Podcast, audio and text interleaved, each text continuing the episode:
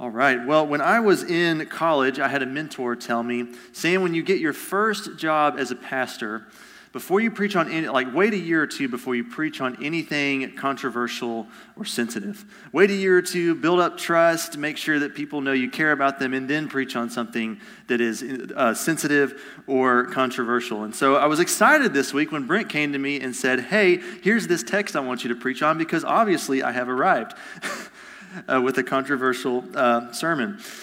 But I'm very excited to be with you this morning and talking about this because, as from the text that we read, you can probably tell that this sermon has to do with government. And so that is what we are talking about. But first, before we dive into this, let me talk about a, a, letter that I read when I was in high school. When I was in high school, I read a letter that was written in 1963 by Dr. Martin Luther King Jr.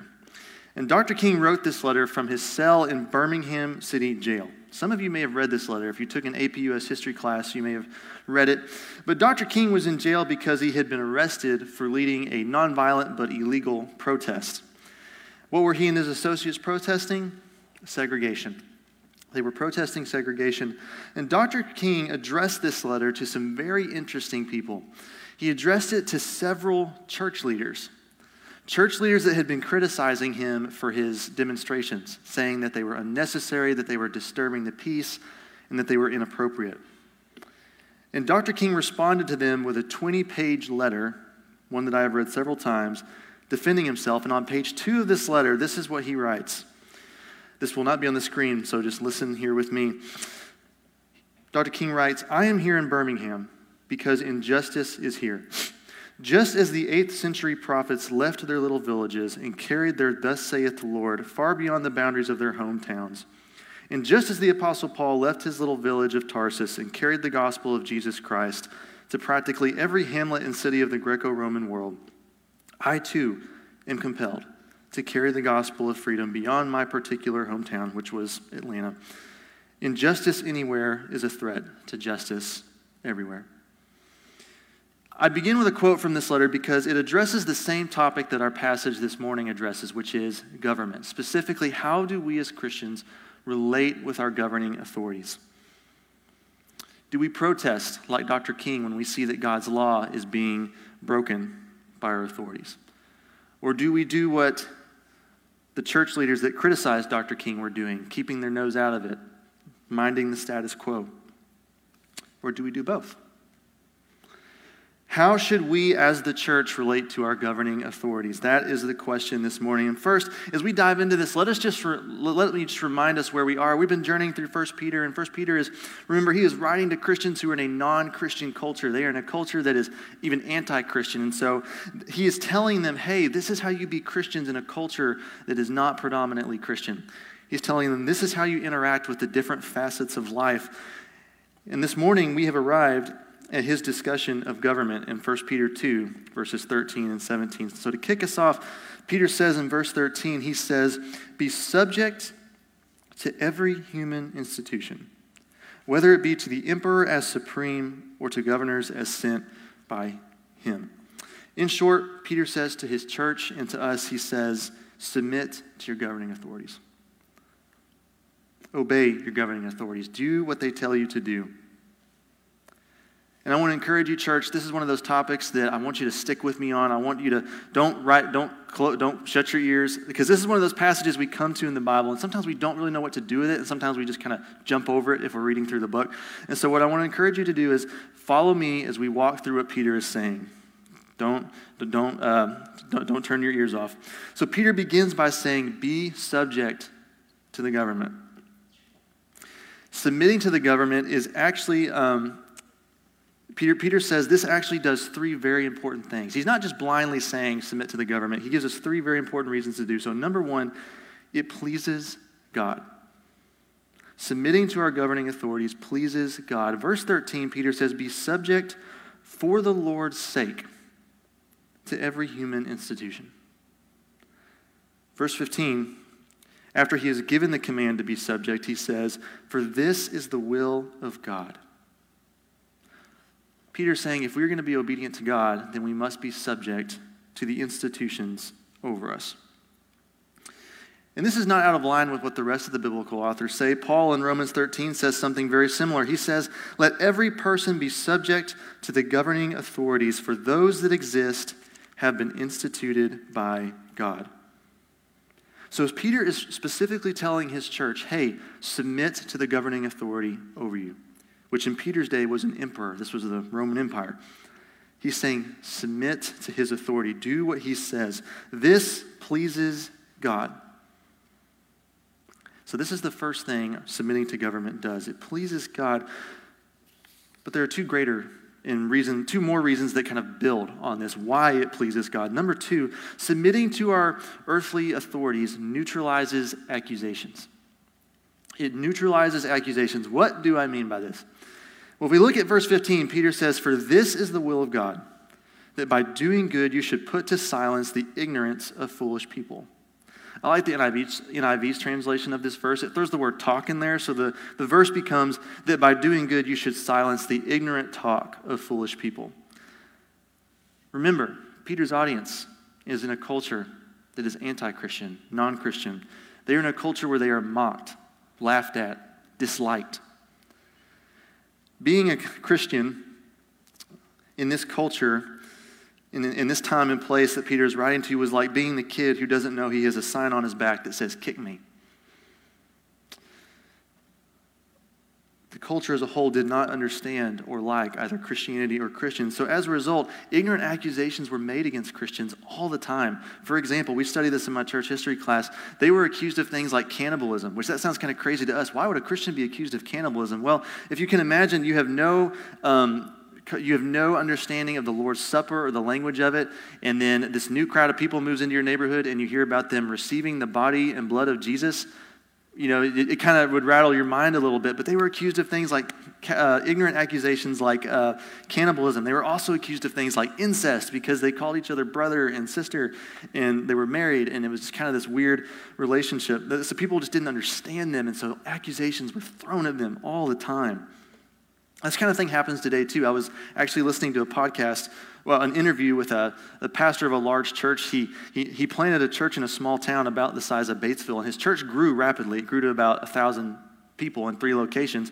And so people were naturally skeptical toward the church. And he was talking with a member in the community. And this member told him, he said, Yeah, um, I was going to come to your church, but I heard someone told me that when I join your church, I have to give you my social security number and my, my credit card number. And this pastor was mortified. He's like, No, we don't, I know. Where did you hear that from? So ignorant accusations get thrown at Christians a lot. But, you know, the Christians that Peter is writing to, they also had much more serious accusations they were dealing with. Accusations like, hey, these Christians are not worshiping the emperor, they're not bowing down to Caesar. Or they're claiming there was a resurrection. I mean, Christians were, they upset the norms of their society. Brent talked about last week about how Christians, you know, in a culture that was largely kind of promiscuous with their bodies, Christians were not. They kind of were more, they were more reserved with their bodies. So Christians were constantly upsetting society and kind of bringing in these new things that people didn't understand. So they were harassed for it constantly. And this is why Peter tells them submit to your governing authorities. Do, like, be a good citizen. Do everything you can to be obedient because this will hopefully make people see you with generous eyes. When accusations are brought against you, whoever is investigating them will see that you are a good citizen and neutralize the accusation. It's like Peter is saying, hey, don't make yourself more of a target, Christian. You're already going to be a target because you have Jesus. If you've already got a sign on your back that says, kick me, don't put one on your chest that says, punch me. Instead, put to silence the ignorance of foolish people by submitting to the emperor. Be good citizens, church. And fellowship, Peter is telling us to do the same. He's telling us to obey our governing authorities. Again, stick with me. Peter's going somewhere with this. Whether, and he's telling us to do this, whether we like them or not, whether we think they're correct or not. He's saying, submit. This is a part of our witness. When other people see our obedience to the law, our generosity towards society, and our care for our communities, our willingness to, to help out, their negative thoughts, their negative stereotypes, their accusations against us are put to rest. Hopefully. That's the hope. That's why Peter's coaching them this. This is the heart behind Peter's instruction. He's saying, do everything you can to make sure that you appear as a good citizen so that there's no obstacle, so that all accusations are, drops, are dropped. But Peter is not done. He says that if we are to truly neutralize accusations against us as Christians, we need to do something else. We can't just be good citizens because that will not distinguish us enough from the world. He says in verse 16, we should be servants of God. In verse 16, he says, Live as people who are free, not using your freedom as a cover up for evil, but living as servants of God. Two things about this verse, church. Number one, Peter reminds them look, he kind of brings up Romans 8 2, which says, Look, he says, Look, the law of the Spirit of life has set you free in Christ Jesus from the law of sin and death. He's telling them, You are free. You have been freed from your sins. You can live with that freedom and enjoy it, he's saying. But he also tells them, number two, about this verse use your freedom correctly, not, as he says, as a cover up for evil.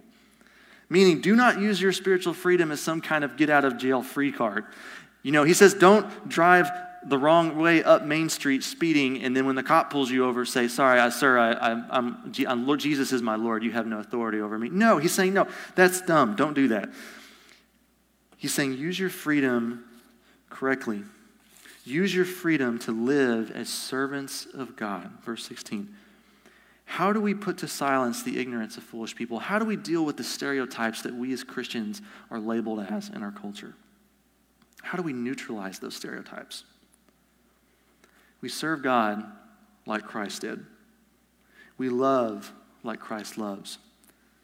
Church, this is so important for us because accusations happen today too. Stereotypes happen today too. They're not exactly like Peter. You know, in Peter's day, if you were accused of not worshiping the emperor, they would come, and if you didn't bow down, they'd kill you. We're not in that situation, but we still have accusations and stereotypes put on us. There was a research study done by the Barna Group in 2018, published in 2019, they took 1,000 U.S. adults and they said, All right, we want you to pick some, out of this list of words, we want you to pick some words that describe evangelical Christians. And when I say evangelical Christians, those are Christians that believe the Bible is true. We are saved through faith in Christ. Heaven and hell are real. So, biblical, biblical Christians here. Here's what they found. First, the number one word or phrase chosen to describe us by Christians, by Christians and non Christians alike, was religiously conservative. Not generous, not loving, not Jesus, not kind. The number one description, chosen description of us, was political. Second, when only the non Christians were considered, so when they took the Christians out of the, out of the survey and their data out of the survey, and just the non Christians, less than 10% of them described us in terms like generous, friendly, caring, loving, at the same time, between 30 and 40% of non Christians chose the terms politically conservative, narrow minded, misogynistic, and homophobic to describe us. Here is what I want to sink in this morning, church. We are known more for our politics and our criticisms of culture's sexual morals than we are for Jesus. And we don't have to be completely naive because, I mean, the reality is in popular media, Christians are almost never portrayed well. It just doesn't happen. And that probably affects this to some degree. But overall, in the culture, that is the predominant thinking toward us. The fruit of the Spirit, which should be so evident, things like friendliness and generosity and caring, those were not the words chosen to describe us. If I were to suggest to you the two main accusations that we as Christians face today, I would suggest too political and homophobic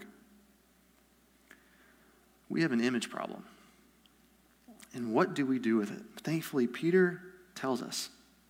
He doesn't leave us wondering. He says, first, be subject to every human institution, obey your governing authorities, be a member of society in that way. But he also goes further. He says, second and most important, live as servants of God.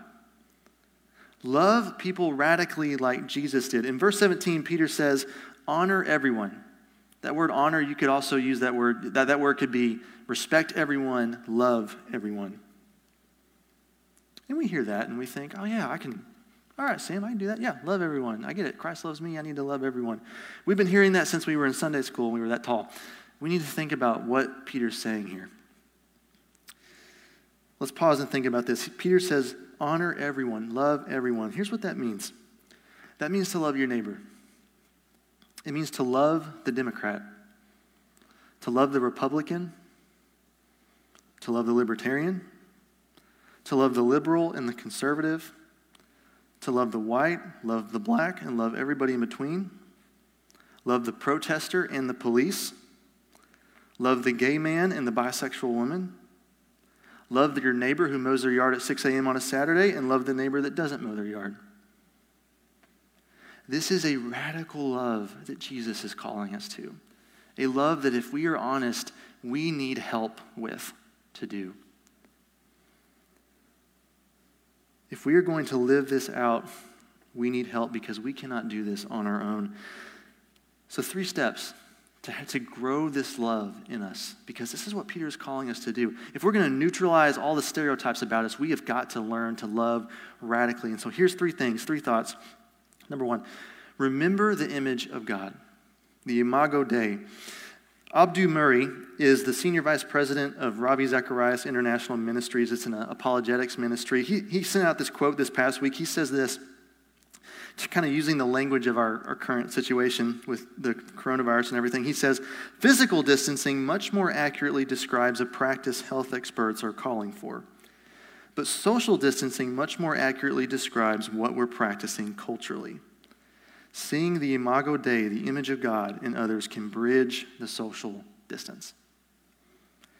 Murray draws attention to the fact that we as Christians are so good at separating from one another, of dividing into camps and really kind of just loving those that are like us and looking at others. And this guy's church, this goes all the way back to sin. separation is a result of sin. When sin, when Adam and Eve sin in the garden in Genesis 3, you see separation immediately. Adam and Eve are pulled apart, they clothe themselves, they are pulled apart from God, they hide from God.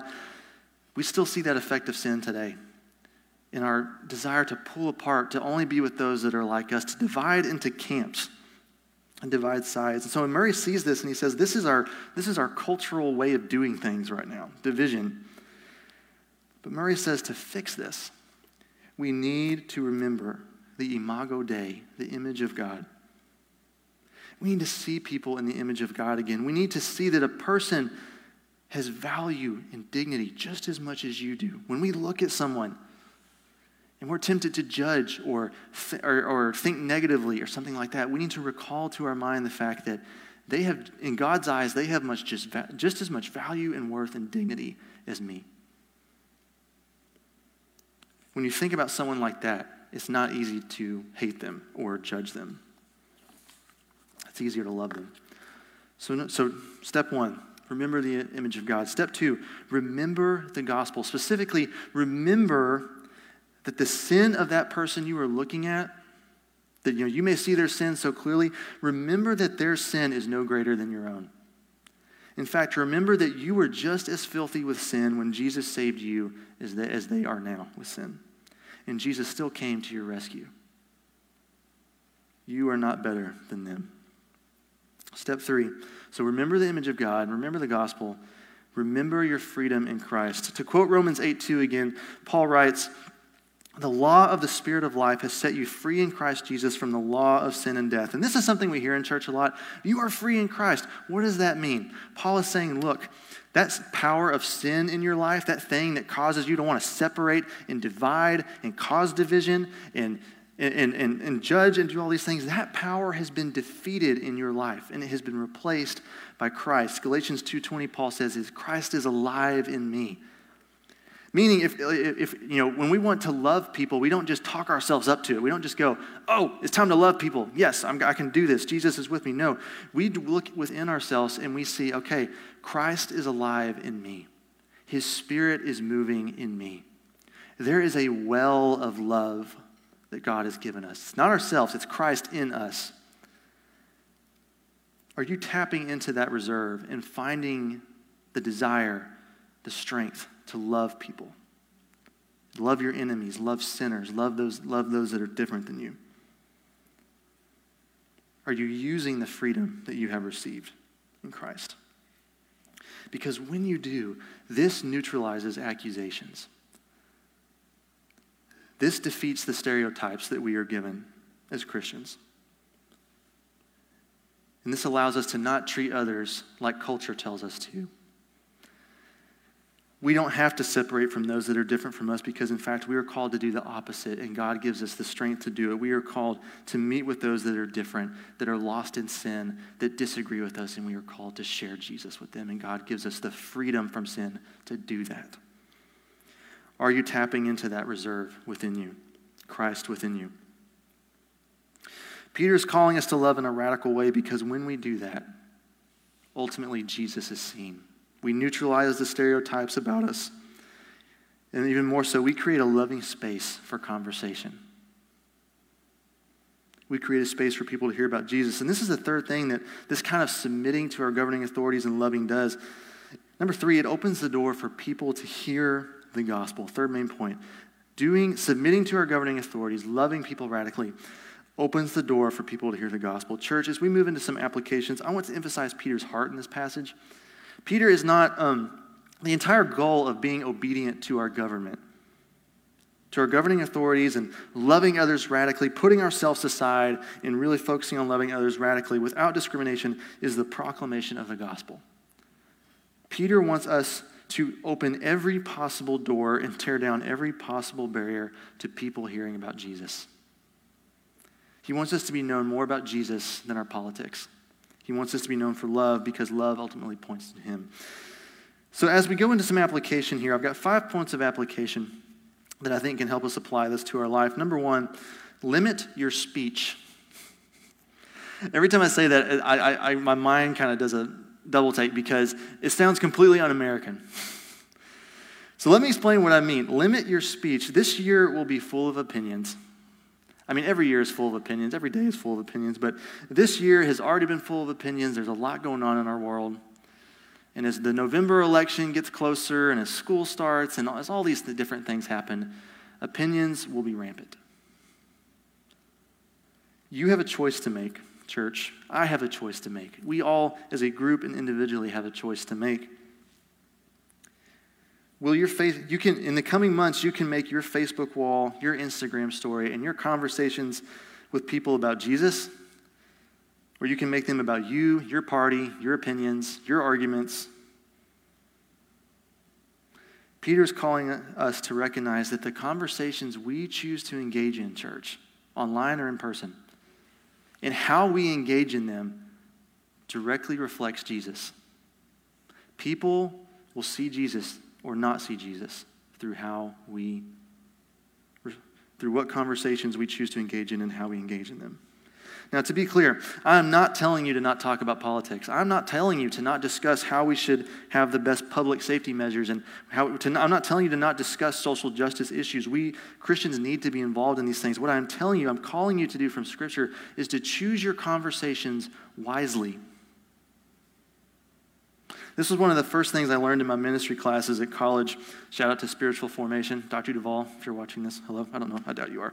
But if you are, thank you. Um, my professor, Dr. Duvall, he sat us down first semester at college, ministry students. He said, he told us, students, there are hills that you will die on, and there are hills that you should never die on. For example, we die on the hill of the doctrine of Jesus Christ. As Christians, we, would, we die for the truth that we are saved by grace through faith in Christ alone. We die for that. We defend that with our life. We do not, however, die on the hill of the decision to have drums in the worship band or not. Just not worth it. Our professor told us that's something you discuss, you decide, you move on. That's not a hill worth dying on. We need to choose our conversations wisely. We need to choose which hills to die on wisely.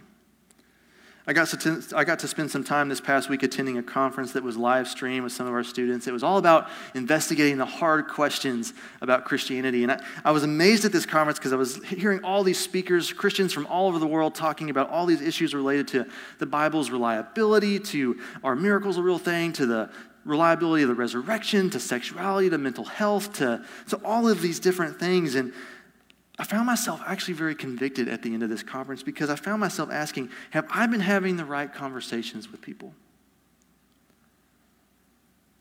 All these conversations up here that these Christians are having on this screen have eternal significance. Have I been having the right conversations with people?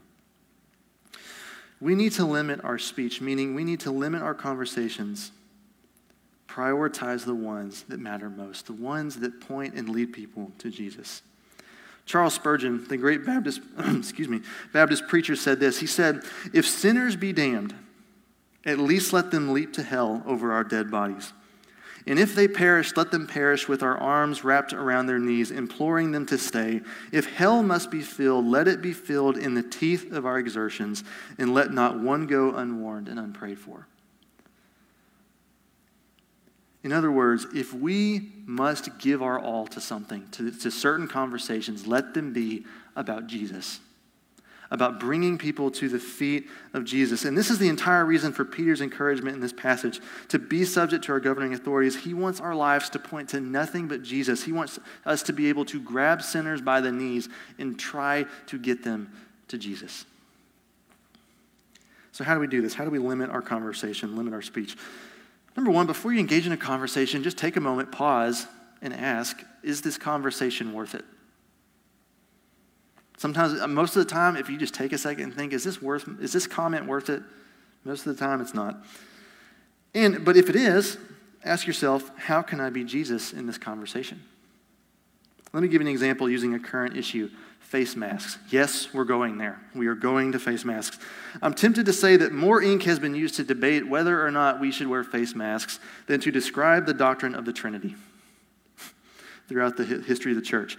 And we ask this question, it's a good question to ask. Should we wear face masks? We hear different things. They work, they don't work. The government is taking our rights, the government knows what it's doing. We hear so many things back and forth. So, what do we as Christians do when the government tells us to wear face masks?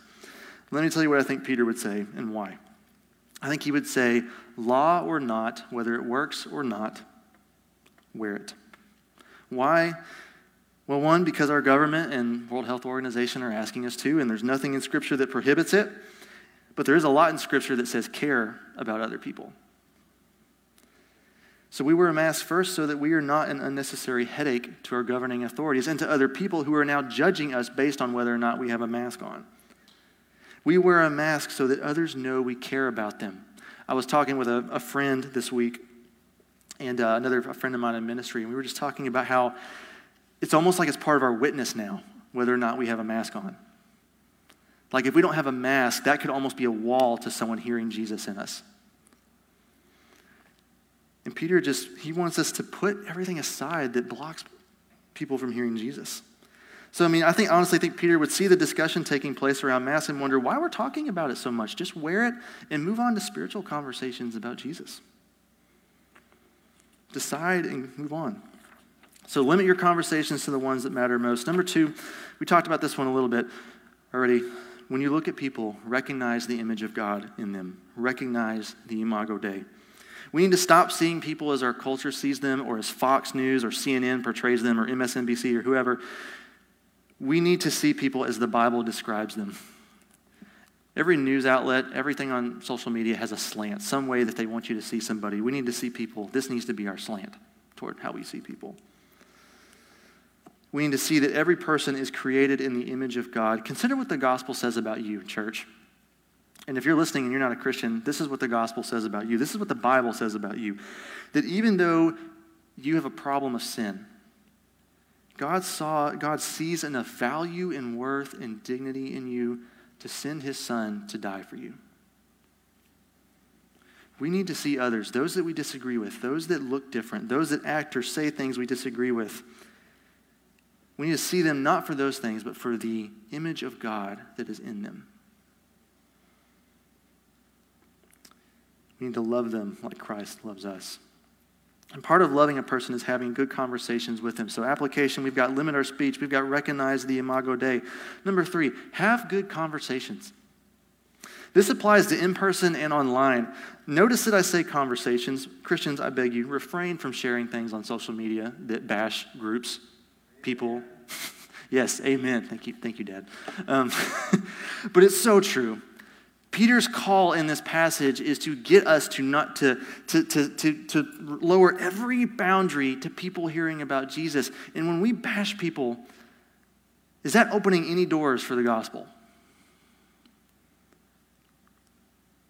It's not getting anybody you're bashing or anybody who sees you bashing someone any closer to Jesus. And it's definitely not getting you closer to Jesus. So have good conversations. Avoid one liners. I'm not going to lie, I like sarcasm, I like good zings. But that's not how we're supposed to have conversations. Loving a person means valuing them enough to talk with them, to understand them, to have a relationship with them. I heard a great quote at the conference I attended last week. It said, Real love will never be at the expense of real truth, and real truth will never be at the expense of real love. You want to share Jesus with someone, you've got to have real truth and real love, real concern for them. Leading people to Jesus means walking with them in a relationship. So have good conversations. Number four, submit until you cannot. I know that some of you have been waiting for me to get to this point because you're, you're asking, Sam, do we really just submit to the government? Okay, well, I want to be clear. As Christians, we do not sit back from the world and not care about what is going on in it, and we do not blindly submit to the government. Human institutions are just that human, human, meaning they're sinful and flawed. And if we go back to 1 Peter 2, verse 17, we read kind of a, it's almost, he gives four little statements, and it's kind of like the, the, the storyline of a story. It has a introduction, honor everyone, and then it has a rising action, love the brotherhood, so we go from honor to love. And then it has a climax, fear God. So we go from honor to love to climax. And then it resolves, and it says, honor the emperor. It goes down. The only one that we fear and worship is God. Meaning, no pun intended, God trumps all. John Stott, another world renowned theologian, author, and preacher who's gone to be with the Lord, he says it this way He says, We are to submit right up to the point where obedience to the state would entail disobedience to God. But if the state commands what God forbids or forbids what God commands, then our plain Christian duty is to resist, not to submit, to disobey the state in order to obey God. When does the Bible permit civil disobedience? When the decree of God conflicts with the decree of the state. The decree of God always trumps, always wins. We can only obey God. To quote the apostles in Acts 5, we must obey God rather than men. The apostles, when they were told to, not to preach in the books of Acts, the, in the books of, in the book of Acts, they preached more. When Shadrach, Meshach, and Abednego, when they were told not to bow down to the golden image, or excuse me, when they were told to bow down to the golden image, they refused. When Daniel was told that he couldn't pray to his God, he prayed to his God. When Do- and Dr. King refused to submit to laws that clearly disregarded the image of God, and he protested along with many others. So submit until you cannot. This pleases God. It also has a powerful witness. Sometimes the conversations we need to have are when we recognize that the government is not following God's, God's law. And we rise up when the image of God is violated and we call out for justice. Sometimes that removes the barriers between Christians and non Christians. But notice this, understand this. The point of civil disobedience is not to just rise up, as Hamilton says in the musical, and throw over the government. That's not the point of civil disobedience. The point of civil disobedience is to be able to proclaim Jesus more and better. And that's our last application point proclaim Jesus. Number five. Peter's goal in this passage is not to tell us when it is okay to go against the government. We're, we do not need to come to this passage thinking, okay, when can I not obey the government? Peter's goal is to call us higher. He wants us to remove as many barriers as possible so that people will hear and see Jesus in and through us. He says, Be obedient to the government because in doing so, people will see that you are not a troublemaker, you are a good citizen, and they will listen to you when you tell them about Jesus. Further, love each person as a servant of God so that they will know, so that people will know that you care about them. And they will listen when you tell them about Jesus, or at least be open to you when you tell them about Jesus. Church, my call for you is to make the resounding echo of your life what people will write on your tombstone, what people will remember you for, make it Jesus Christ. Let me ask you now what have you been proclaiming with your life? Are people seeing and hearing Jesus or you and your opinions and your arguments and your thoughts? I just want to conclude here. This is one of those sermons that there's so much in. So let me just say a couple of things. Number one, let me just sum this up for us. Church, how do we fear God yet honor the emperor? As Peter says? Well, we do this. We submit to our governing authorities. We love with the love that we have received. We love without boundaries or conditions, and we do this to neutralize all stereotypes and accusations against us. We speak less, letting the words that we do speak speak about Jesus and point people to Jesus. Or if you like to speak, you speak more, but you aim for your words to be shaped by Jesus and to point to Jesus. I was talking to someone after first service, and they were just talking, and we were talking about how Jesus has given us the power to engage in a culture that is, to engage with the culture in a way that is so different with how the culture engages with one another. You see someone post something on Facebook, and it is like a war breaks out. And when a Christian can step into that and speak kindly and thoughtfully and lovingly and try to have conversation, we people see that. that there's something different about us. We give people the truth we see them in the image of God. And when our governing authorities do not treat people as image bearers, we call them out. We submit until we cannot, and we proclaim only one gospel, the gospel of Jesus Christ. Church, take this thought with you as we conclude here. When we, I, think about what would it look, what, how amazing would it be if Barna did that same study they did five years from now?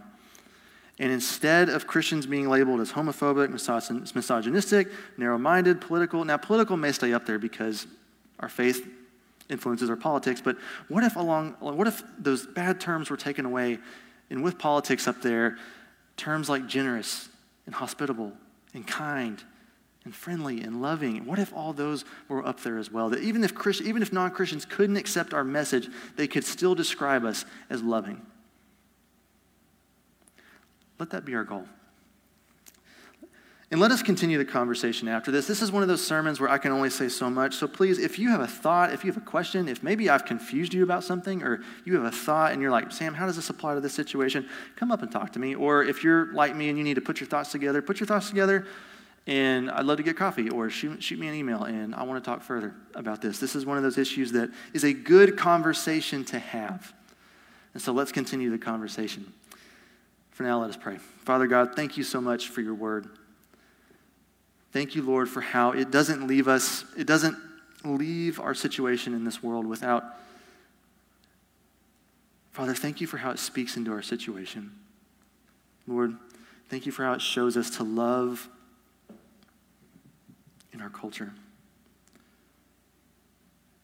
Father, I pray that as we go from this, and as we just as we respond in worship now, Lord, that we would just consider how we are proclaiming you with our lives? Are we proclaiming you or are we having the wrong conversations? Are we turning the, the, the, small conversations of life into the things that truly matter and turning the eternal conversations that save people and bring people to Jesus and lowering them to a low priority? Father, help us to evaluate. Show us where we are sinning. Show us where, show us the conversations we need to have and the people that we need to have them with.